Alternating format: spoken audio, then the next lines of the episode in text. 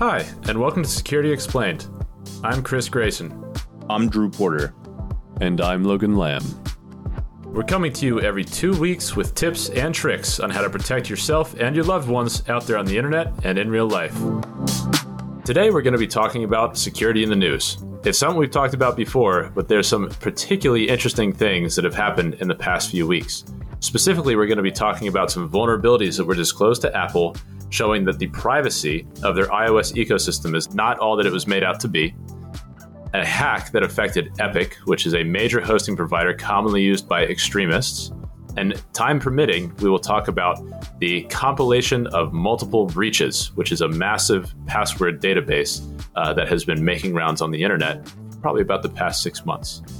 So please join us and enjoy this update on security in the news. All right, so today we have a few items that have been in the news quite recently, and then the well, the, the third one is is this year, um, but is still relevant. But basically, some some pretty interesting things have popped up in the news, and specifically, that's going to be a bunch of O days that were released against iOS recently, like in the past week, as of the time of our recording. Also, going to talk about uh, the Epik hack, or what is otherwise being referred to as Epik fail. I'm pretty. I, I like that term. That's a good term. It is and a good then, term. yeah, like, pretty snazzy. Yeah, yeah, yeah. They did. They did good there. Um, and then lastly, going to talk about something called the compilation of many breaches. Uh, but first, we're going to talk about the Apple O days. And for folks that haven't heard us reference O day before, um, basically, when somebody says O day, we're talking about a vulnerability in a system that is released publicly without a patch. Uh, so that is to say that the information that was released could be used to exploit machines that are actively available on the public internet, and there is not a known patch being rolled out as of yet. And the Apple ones are particularly interesting to me because they are very impactful from a privacy standpoint. And Apple has been touting privacy as a significant motivator uh, and kind of significant product feature of the iOS ecosystem for a bit now. Uh, I'd argue that's the primary differentiator between iOS and Android at this point. Yeah, yeah, exactly. Like this has been, uh, you know, there are billboards where Apple is touting privacy as, you know, you know, it, I think I've seen one of the advertisements like what happens on your phone stays on your phone or something to that effect, which, you know, when you know a, bit about the mobile phone ecosystem and just how spooky some of the tracking that happens on these devices can be, uh, it's actually pretty big. Like I, I have been, I have been um, very supportive of this, right? Like the the fact that you have a trillion dollar market cap company saying that privacy is one of the things that it's focusing on is something that I was really happy to see. But in light of what has happened in the past week, um, I'm not feeling as good as I used to about it. And what has happened is basically Apple has a bug bounty, which we've talked about bug bounties before, but it's it's basically they say, "Hey, if you want to try hacking us, here's the rules. Here's what you can go after. Here's how you report things to us. Uh, here's how we pay out. Here's how much we pay out. Here's the rules. And if you do this, you are granted safe harbor. Um, you are allowed to do this as long as you are, are following the rules. And this is highly motivating for a lot of individuals because you can make some pretty good money finding vulnerabilities for various companies and reporting it to them. Like it's actually been, it, I, I'm a big fan of bug bounties. And so this individual reporter, I have the article here in front of me. Um, he initially reached out to Apple uh, back in April, saying that hey, he's got these vulnerabilities, uh, March and April. And over the course of the following six months, Apple has communicated a little bit and then kind of went dark. And so in his in his, I guess uh, we don't we don't know if it's a he or she. In in the course of this reporting, this individual got really frustrated because there was no action being taken, and this also this stuff was likely being actively exploited. And so they just released the details of what they had found and they had found four separate vulnerabilities. One of them they title the gamed zero day or game D zero day. And what this does is any app installed on your phone without any permissions whatsoever can receive the following information your Apple ID email and the full name associated with it. So that's going to be the email that you log into Apple with. The Apple ID authentication token, which allows access to at least one of the endpoints on star.apple.com on behalf of the user. Complete file system read access to the CoreDuet database, which contains a list of contacts from mail, SMS, iMessage, and third party messaging apps, as well as metadata about users' interaction with those contacts. And this includes timestamps and statistics, and in some cases also includes attachments like URLs and texts, and complete file system and read access to the speed dial database and the address book database, including contact pictures and other metadata like creation and notification dates. Wow. Um, Chris, I'm not an iOS expert, but that sounds like everything. well, let's just enumerate everything. Yeah, you, like enumerate all the things that are at least meaningful from a privacy standpoint, right? Yeah. Um, you know, recently there's been a lot of hubbub about Apple having their do not track feature, which the initial reporting was all around how, oh, this is really going to change the landscape for how advertising works on iOS because there's going to be way less information that you, you can use to track users, or at least users have to opt in to that tracking. Um, and and so just like on its on its face though, even if you take the content of the data that is now accessible through this vulnerability, like we're talking full address book, all your contacts, all that stuff, yeah, just putting aside for a second that that information in and of itself is very sensitive and very private and should not be uh, accessible without explicit permission, that's enough to uniquely identify you, right? Like, irrespective Absolutely. of whether or not they're actually looking at the individual contacts, if you're saying, oh, you know, we have a private ecosystem on these iOS devices because you have to allow apps to track you before they're able to do so, if they can just get your whole contact list, the chances that you have the exact same contact list as another individual is pretty darn low. It's effectively zero. Yeah. Well, and yeah. if you do, you can start creating webs of of like uh, people who are connected, right? And then yep. start building other relationship databases based off of that starting ground. Yeah. And this is this is I mean, so Android had this problem long ago as well, right? And this is what a lot of government groups were abusing in Android was this exact type of vulnerability. Install an app that has zero permissions, so everyone's like, "Oh, it doesn't request anything. Totally fine." And then it still pulls tons of stuff. Now, with Android, it actually was worse than what Apple is letting you pull, but it's still fairly bad. Um, and I think it's bigger egg on face on Apple, not just because they haven't paid this guy, but also because, uh, you know, this is Apple's as as you and Logan have said, Chris, you know their their new claim to fame in the recent you know few years. Yeah, it's this is just one of the four vulnerabilities, just one of the four. So let's no let's go to the second one. The second one he calls or that they call the any helper enumerate installed apps zero day. And what this does is it allows any user installed app to determine whether any other app is installed on the device given its bundle ID. So I install an app that has no permissions. It can effectively enumerate what other apps I have installed on my phone. Um, again, this is this is going to be less unique from the standpoint of, as compared to your contact list, but the likelihood that somebody else has the exact same apps installed as you is again not. It's going to be somewhat rare. It's not going to be totally unique, unless you install an app, like you know, a metric ton of different apps. But it is going to be a pretty significant fingerprint for is this device the same, uh, or is this user connecting to this service the same as this other user connecting to this other service? You can just look at the apps installed on the device and say, well, they have the exact same apps installed, so it's probably likely that this is the same person. Yeah, and um, in addition to that, you can use that information as a a sort of pre-filter in a dragnet. So, yep. say you're really interested in people who are affiliated with a particular political party, for example, And if they have this app, then you use the other exploit to get all their contact information. Yep. Yep. Or journalists, right? Oh, journalists, like, yeah. Let's let's just I mean, we've been talking about targeting journalists the last few episodes. let's just continue it.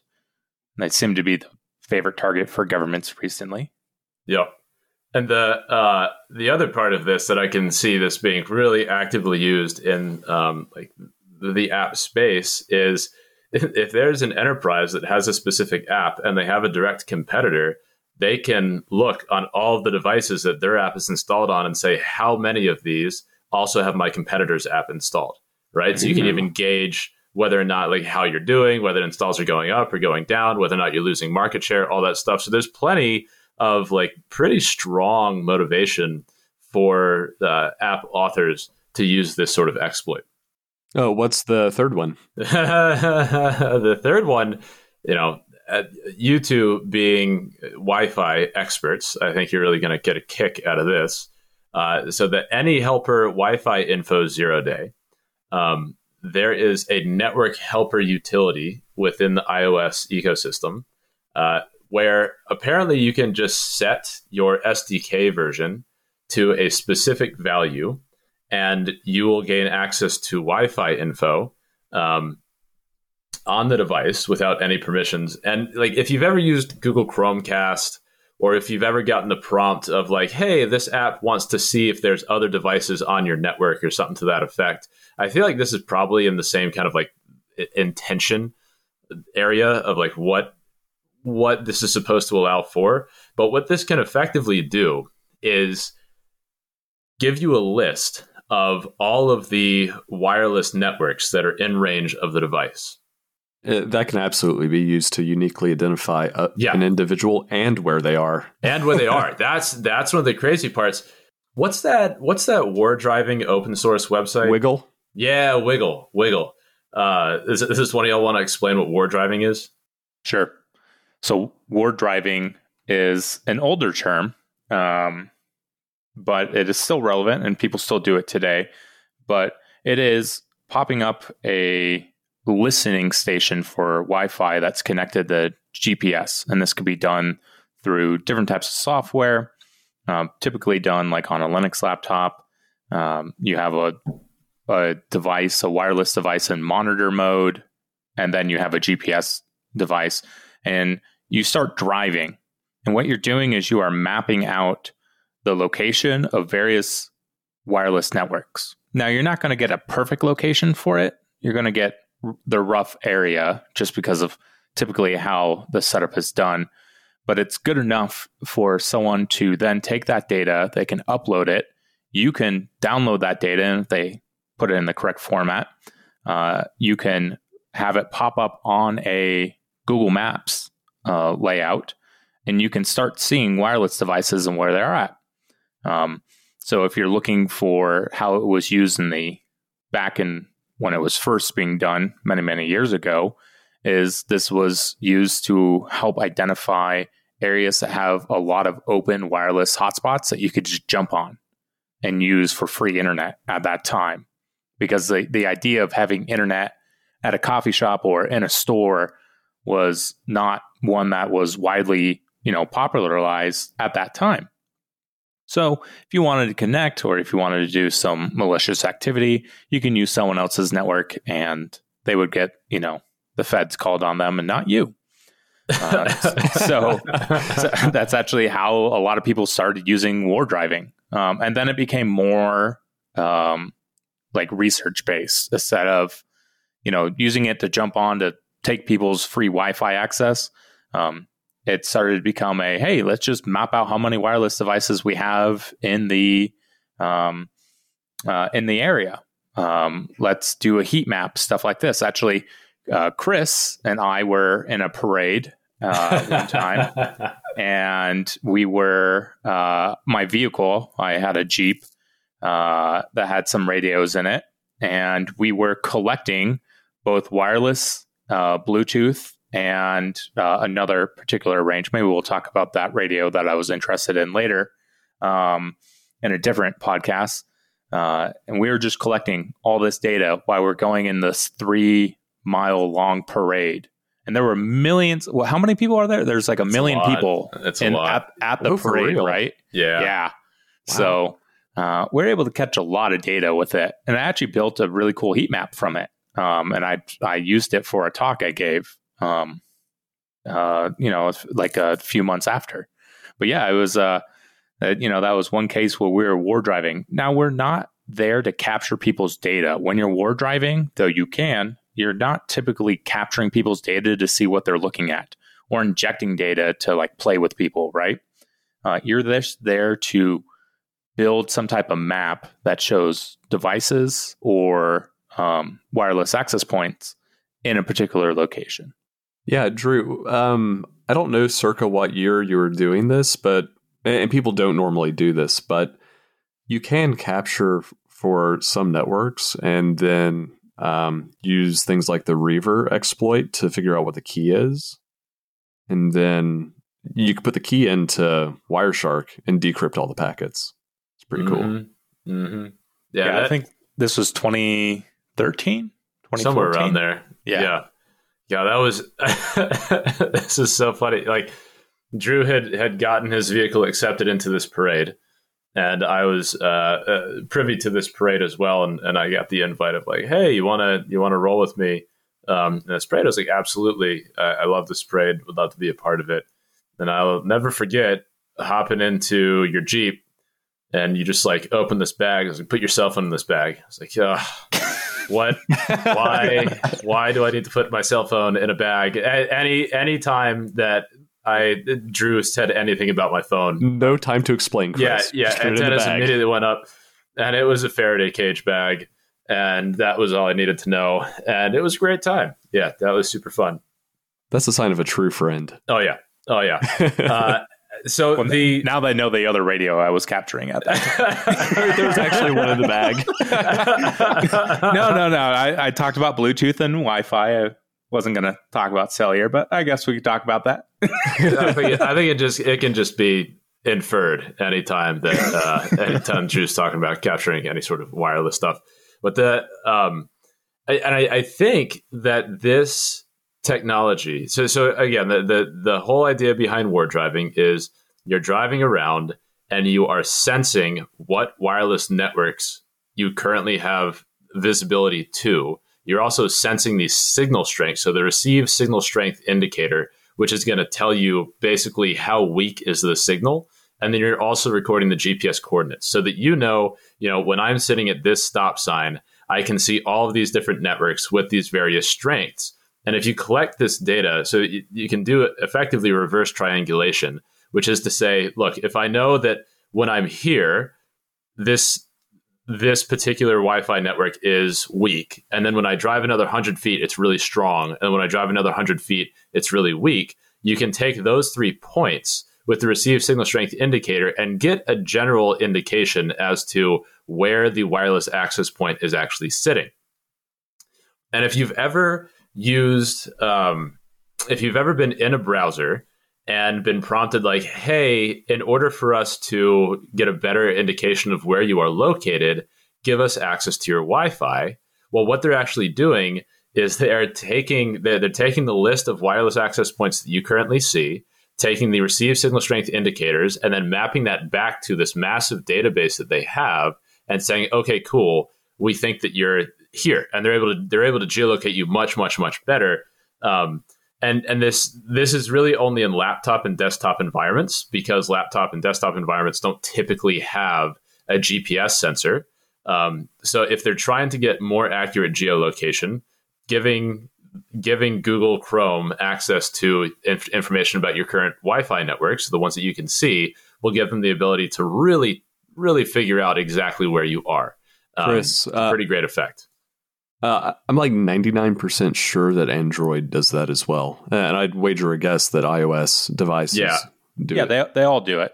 yeah. Yeah. Um, and in fact, if you can, the dev- the people's devices, if you have a map or some type of map of where devices are, you can then start looking for people's devices that aren't connected to Wi-Fi but still have Wi-Fi turned on, and it will broadcast, you know, multiple networks that they've That they're uh, connected to Yeah. beforehand, and then you can actually, without having to actively uh, interface with that device, you can capture that all passively and then mark where they've been before. Yep. And there was a time where there was a, um, I was in a meeting with some angel investors and we made a claim that we'd be able to determine where people have been before based off of this idea. One of the angel investors thought that was interesting.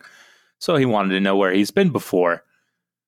And his answer was he's been to um, a few strip clubs in the Atlanta area. uh, I think he had been to Alluvia, which uh, is the restaurant in the Cheetah. Cheetah. Mm. Yes, it is. That is correct.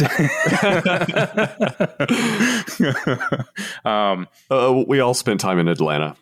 Uh, yes. Yeah. Yep. that's that's one. We've heard of it before. Yep. Uh, the cheetah, of course. Uh, but uh, but yeah, we are able to say like, "Yo, this is this is where you're at," and it was hilarious the reaction because it was like a reaction of high and mighty to a reaction of like, "Huh, well, I didn't know my device was spilling out all that information." Mm-hmm. Um, I was like, "Oh, yeah, spills out a lot more information." Yeah, and and this, especially in light of uh, anybody who has used GPS features on iOS apps, it'll prompt you. It's like, oh, do you want to give your location to this app? And you can choose like allow once or allow while this app is open or allow it forever for this app or don't allow. And that's giving access to the GPS coordinates that are coming from the GPS sensor. But the thing is, if you can get information about wireless networks, or the wireless networks that a device currently sees, and you have this big database, you don't need GPS. You're going to be able to get some pretty accurate understanding of where that user is currently located. And you're going to be able to track them over time. And look, from an ad tech standpoint, that's really valuable data to have. Um, so, like this is this one is bad. All all bad. of these are bad. All these taken together can kind of summarily be lumped together to say like there is not really any privacy um, when it comes to who you are, where you are, where you're going, where you've been, any of these different things. If this data can be collected over time surreptitiously, surreptitiously by apps that are not asking permission, then yeah, all bets are off with respect to really any level of privacy. Um, and that's only three. There's a fourth one. There's a fourth. Oh, goody. And and this one, uh, to be clear, it, it, says it was fixed in iOS 14.7. I think we're on iOS 15.0, or maybe there were a minor version, ahead of that. So this has been fixed, which also brings up another aspect of why were these fixed without compensating this individual. Um, but this one's uh, an Analytics D uh, bug or vulnerability. And Analytics D is I guess just the daemon that will collect a bunch of analytics information about the user that uses a device. Uh, but the log files um, that Analytics D generates were apparently accessible without any permissions. And this includes some really creepy stuff like medical information, heart rate, count of detected atrial fibrillation, irregular heart rhythm events, and even if you're tracking like your period or something, menstrual cycle length, biological sex and age, whether user is logging sexual activity, uh, device usage information, like whether or not you're picking up the device in different contexts, the number of push notifications you have, stuff like that, screen time information, and session count for all applications with their respective bundle IDs, information about device accessories with their manufacturer, model, firmware version, and user assigned names, application crashes with bundle IDs and exception codes, and languages of web pages that the user has viewed in Safari. So I don't know about y'all, but I don't know if I would consent to giving out any of this information, even to Apple. Um, oh yeah, that, that's a hard elect no. yeah, like, uh, hard it's no. a hard nope. Yeah, Apple cannot collect my menstrual cycle data. I'm not even going to touch that. Uh, yeah.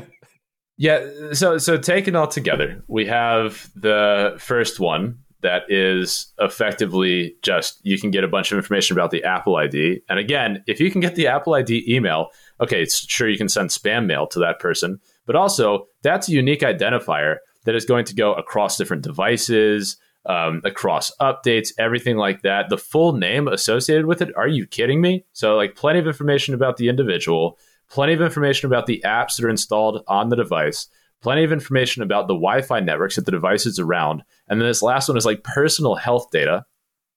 All of this taken together, I, yeah, I'm really questioning what all of the pro, like pro privacy standing that Apple has even means at this point because you know that there are also exploits so the author here i don't know if it's the author that that wrote the exploits but he gives sample code they give sample code uh, that shows how to do it and there are now apps that are available on github that you can download and install on your phone and it will demonstrate look here's how i'm getting all the information Ooh, that's um, that's really not great yeah, so it's easy packaged up. You can fork it, put it in a new app, whatever. Uh, but it's it's yeah, I'm I'm pretty disappointed with this because I was like I, I also I recommend iOS and, and iPhones because it's like, yeah, that privacy is something that they take seriously and privacy is something that they're actually investing in. And I do think, you know, you, you can't just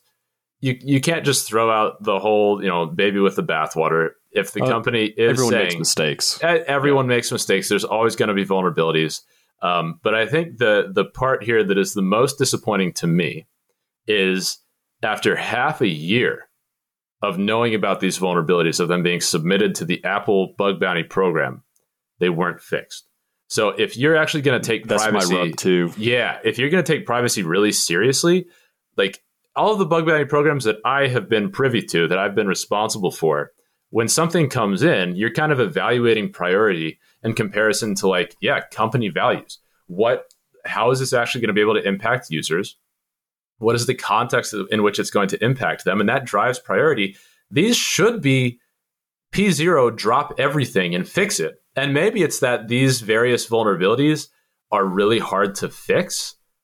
Chris, uh, we don't know what their backlog looks like. They may just have some even higher priority stuff going on. That then hire Ooh. more people and hire better people. It's hard for me to really reconcile that, but it's possible.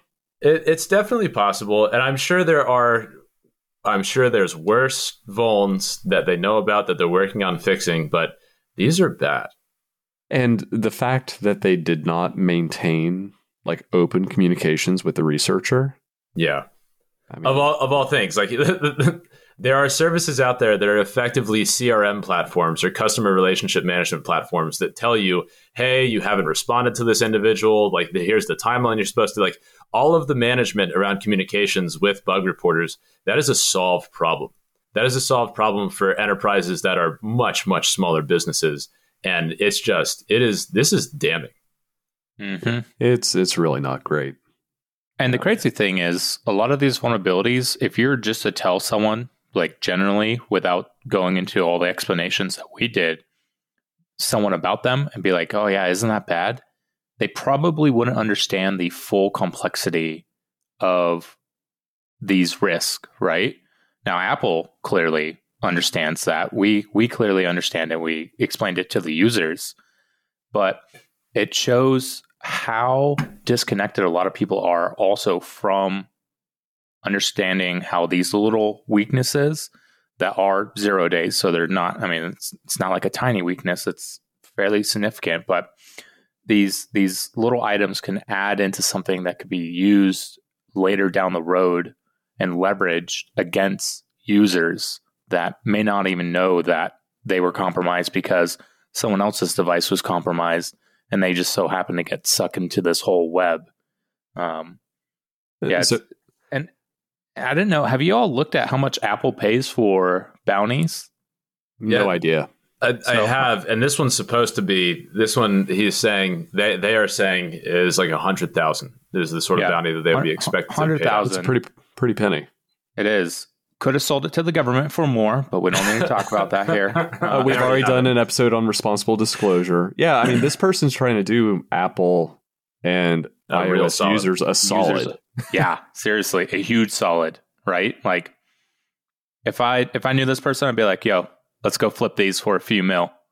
And, uh, oh, Drew. Just um, kidding. I would say you should probably report these to Apple, and they'll never pay you.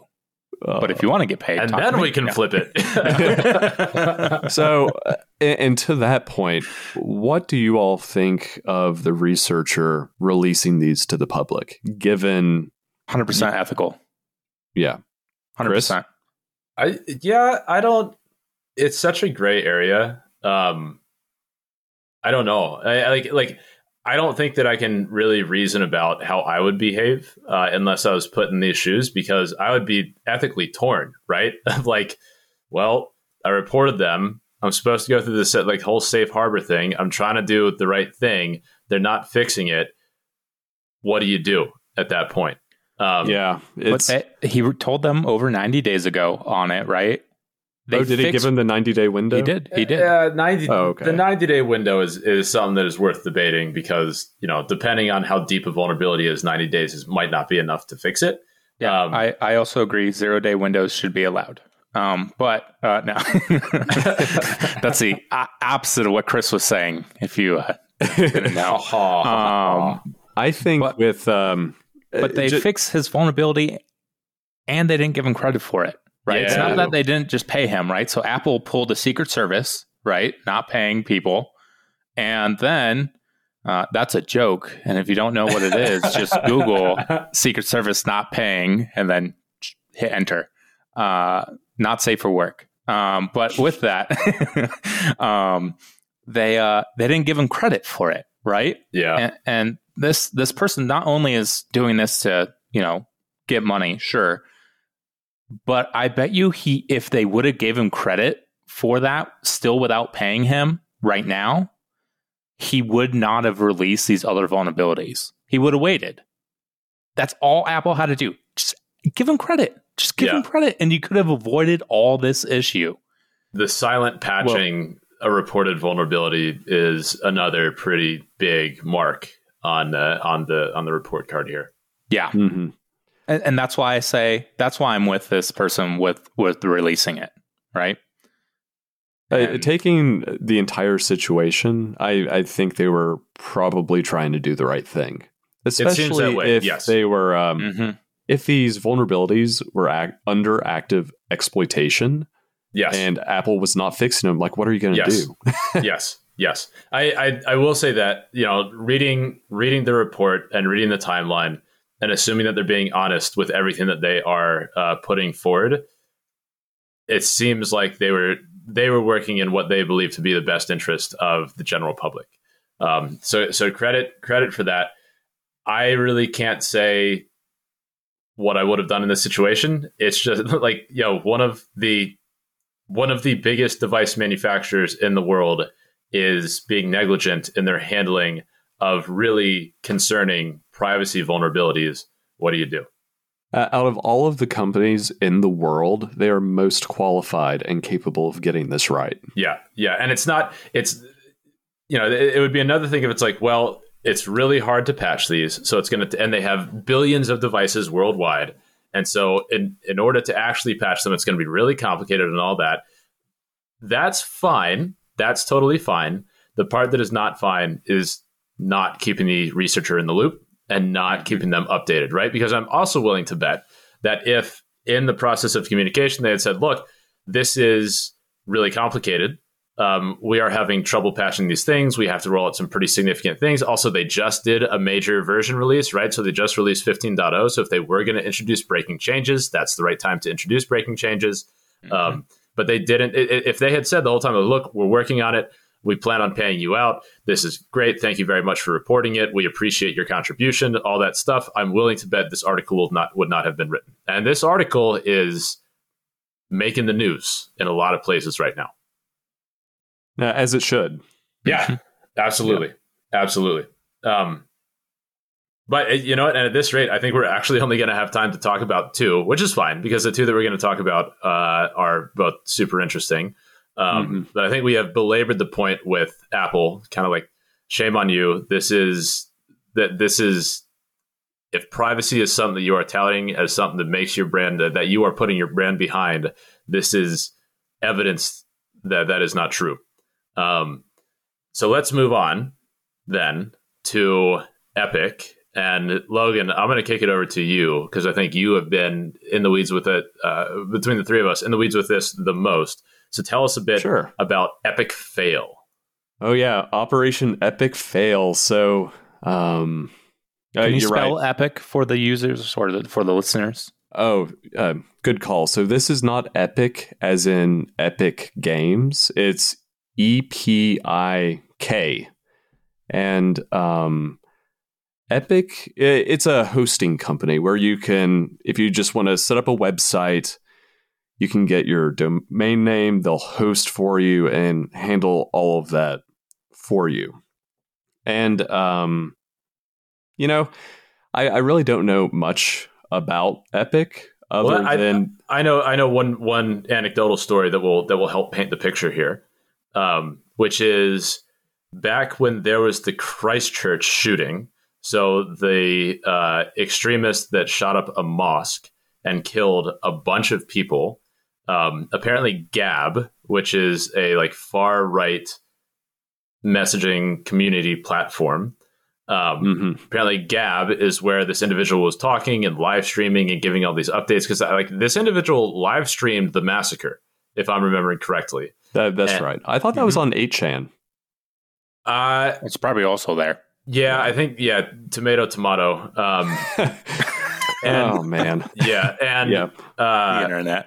Yep, yep, yep. And so as a result of this, uh, I think like Gab was taken offline by the hosting providers, and um, like basically the the associated message boards were all taken down. And the founder of Epik cites this event as something that was you know really rubbed him the wrong way and you know we're we're quashing freedom of speech. Granted, he's talking about freedom of speech in the context of somebody live streaming them killing a bunch of people. Um, and so the the founder took a stand to say my hosting platform does not censor users based on political beliefs or anything like that.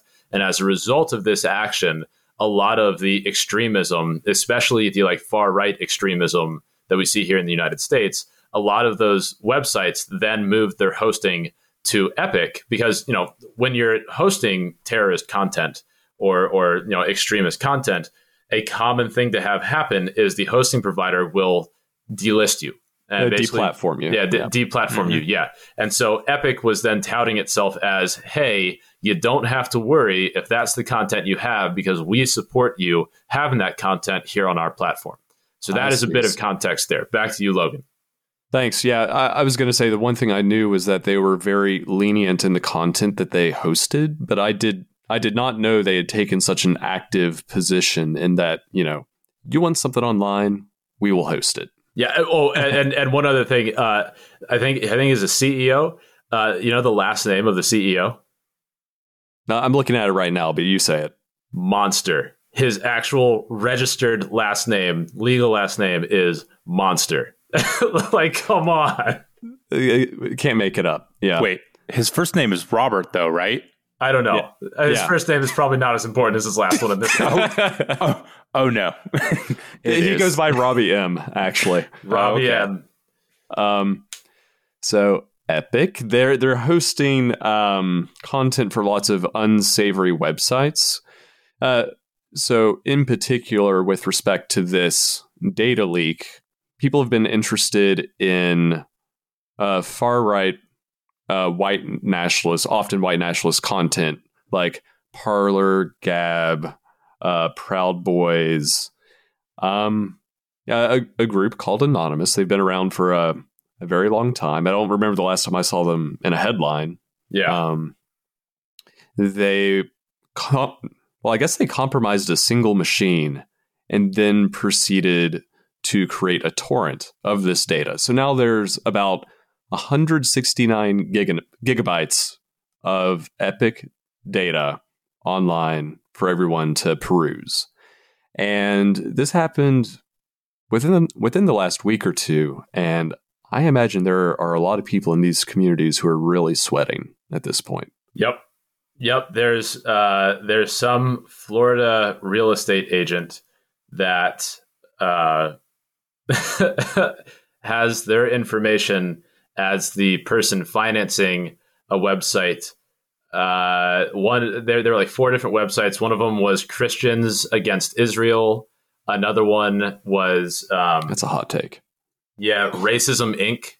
Um, oh Jesus! Yeah, that, that's pretty on the nose. Pretty on the nose. like, I, uh, yeah, I don't, I don't think that there's really much room for interpretation there. But yeah, so that that's what's happening because because the data, um, and the, the data is being sifted through now. What, what's really interesting is a lot of reporters want to know, like, hey, who is financing these networks?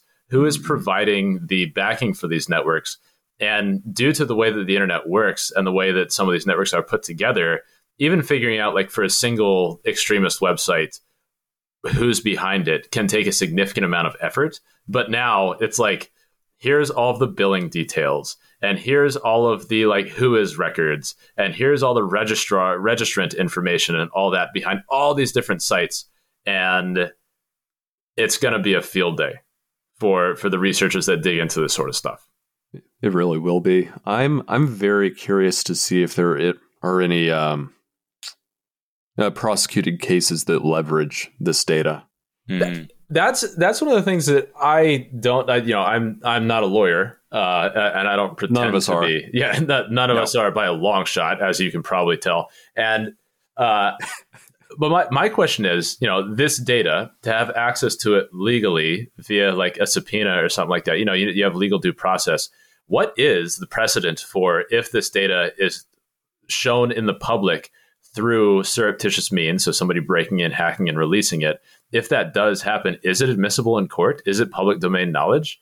Like, I don't, if, if there's any lawyers listening and you can give us some insight, I'd love to know more because now it's like there's a lot of evidence that is just out there for public consumption. Like, all sorts of research teams are downloading this data and, and, you know, thumbing through it. What, what can happen as a result of this as far as legal proceedings are concerned? I don't know. Yeah, I don't know either. Um, can you imagine being like the poor flower shop owner who had a website hosted by Epik oh. and now all your data is ganked? that, that is so. Uh, Mr. Monster uh, has has stated that like, oh yeah, you know, Epik has millions of websites and you know a very small percentage of them possibly involved in this sort of stuff you know we, we're not in the business of moderating our user content we believe in freedom of speech and freedom of the internet we're not here as censors yada yada yada um, and so, you know, that that position is believable to a point, but I think, you know, Mr. Monster's previous statements around like basically wanting to support the sort of freedom of speech. Because look, I, I'm all for freedom of speech. You know, it is a foundational element of the country that I believe in, and I am very much for freedom of speech. But I think the term has really been bastardized recently because freedom of speech now is more often talking about extremist hate speech. Like and the ability to have extremist hate speech amplified via the internet. So um, you know the statements that this individual made very much line up with that interpretation of freedom of, of speech. And so you know yeah okay maybe only 1% whatever. But if if 1% of the websites you're hosting are effectively terrorist content where people are organizing like violent militia stuff um, you know what's that saying about one bad apple? it spoils the bunch. Yeah. Um, mm-hmm. uh, my rub is, well, try not to rant, but like uh, the First Amendment dictates what the government can do to us. He's running a private company. Yeah. Like if if he does not want that content on his website, he's not obligated to host it. Mm-hmm. Yeah. I mean, he's just exchanging dollars for, um, you know, supporting extremists. I wonder how many Fed sites were on that. Like Fed ran like honeypot sites. Yeah. yeah. Right? It's it's uh the cases that look really bad and then they disappear. Yeah, those are probably the ones that were ran by feds. Yep. yep. The yep. researchers are like, oh, we don't know what happened to this. Mm. Who is John Doe? He's a registrar yep. for a lot of websites here. Yeah, man, he's in about to get some national security letters. yeah, yeah. It's. I expect that we're going to see plenty more about uh, the the fallout from this particular hack in in the coming coming weeks and months. Just I because, bet you I bet you we won't see it until 2022 or 2024. Hmm. Why is it that will, true? Because it will be take. Uh, yes, I, it is, but it is a educated guess, um, or maybe I'm just jaded. Um, why use weapons before you need them? Mm. And those two are election years. Yep. Right. Yep. Like, yeah. I, if I was a researcher, I would just save it. And if if this was like my area research, I guess I should say, I'd be like, all right, so uh, I have data. I run a think tank. It would be great if my think tank got funding to support your claims that you want to make in, you know, 2022 or 2024. And the smart researchers, that's what they will be doing. I believe. If I, I was a researcher for this, this is that that's exactly what I would have done within the first day this data came out. It, it makes perfect sense to keep your powder dry until there's more money out mm-hmm. there. Yeah. Unfortunately. That's just me with my tinfoil hat on. So you got a lot of those, don't you? grounded. They work. so um, uh, I've got a funny uh, technical detail on yeah, the Epik fail leak. Oh yeah. So uh, the torrent that uh, you download to get this data set, it's 37 megabytes, which for people who don't torrent things is huge, strangely large. Huge. Yeah, it's huge. If you try and open it in uTorrent, it it it won't open because it's too big.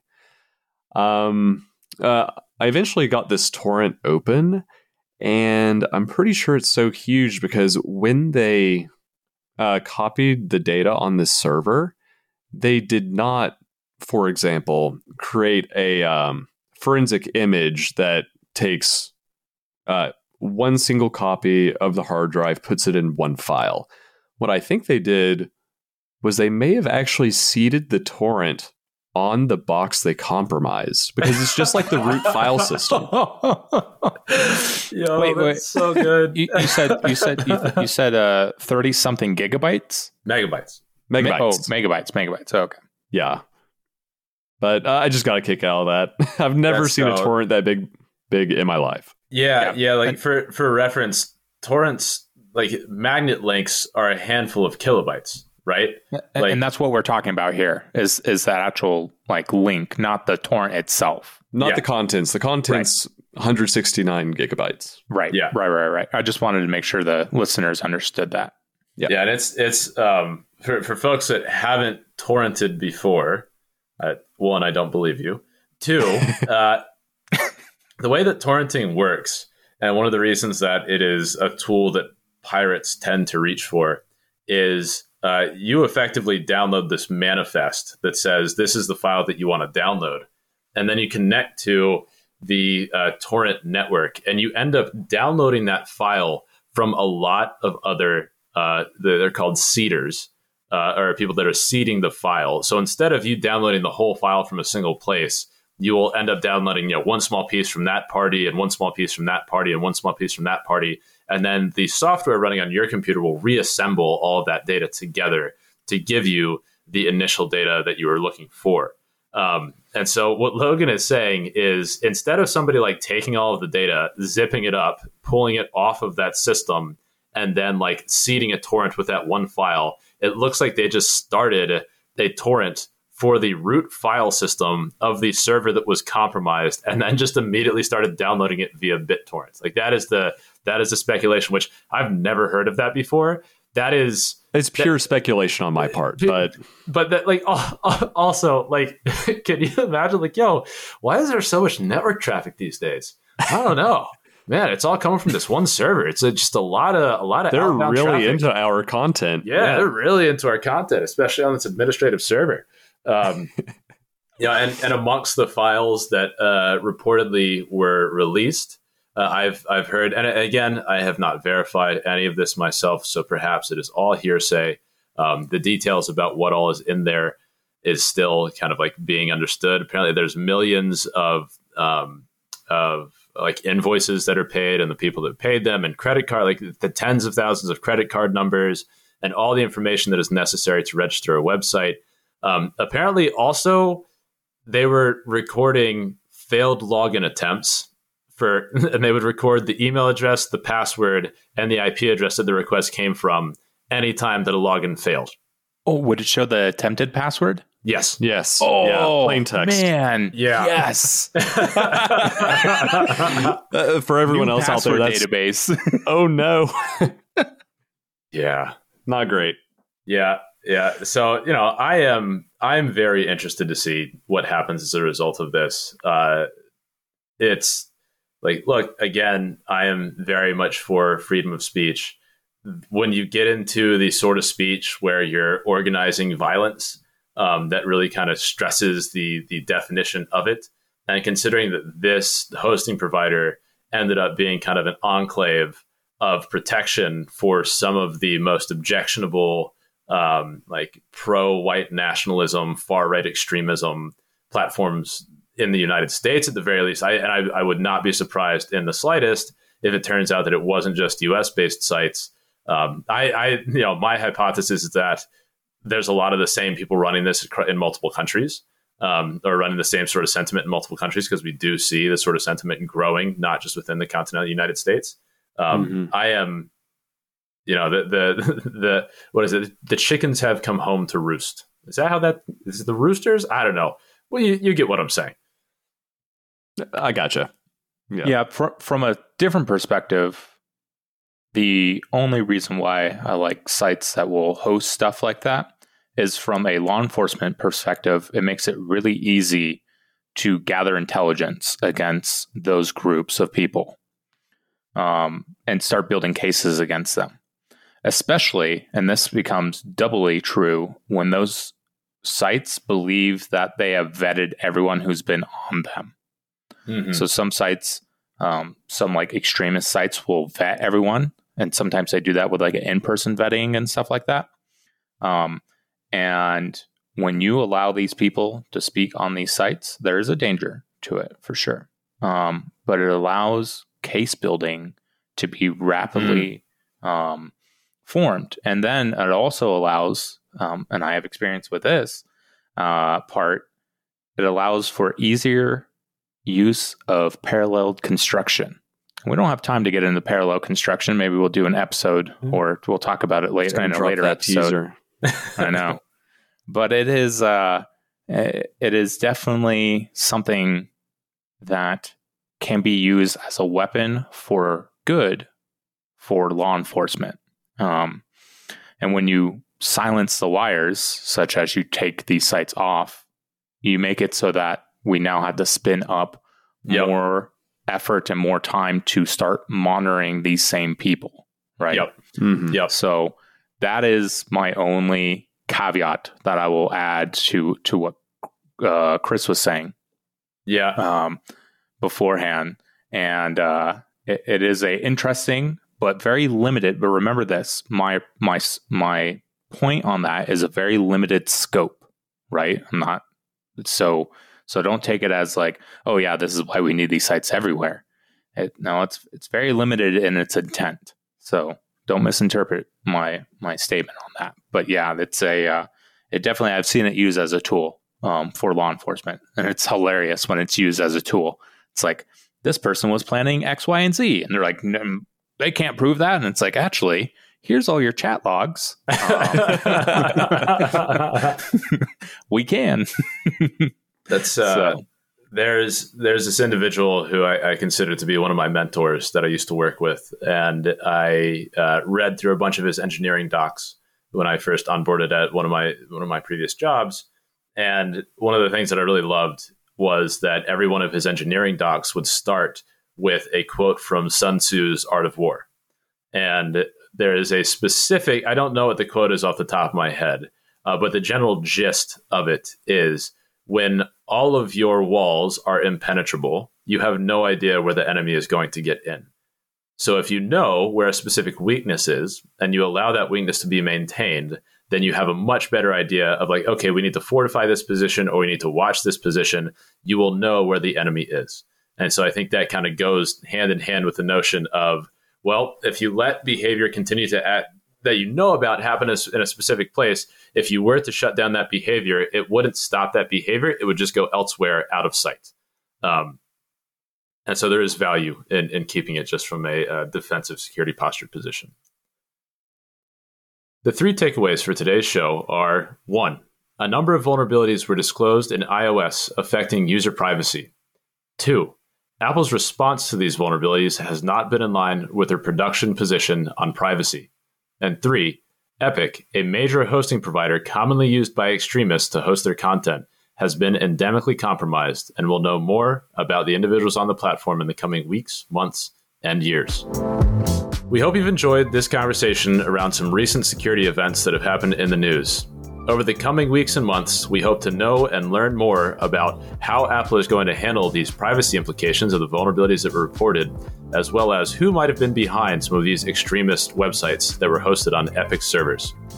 Unfortunately, we didn't have time to talk about the compilation of multiple breaches, which is also another interesting item, but maybe we'll cover it in one of the coming episodes.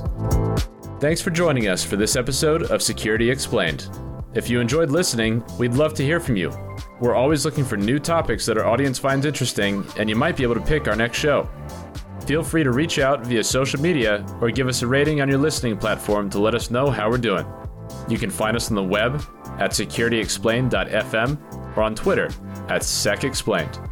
Thanks again, and until next time, stay safe.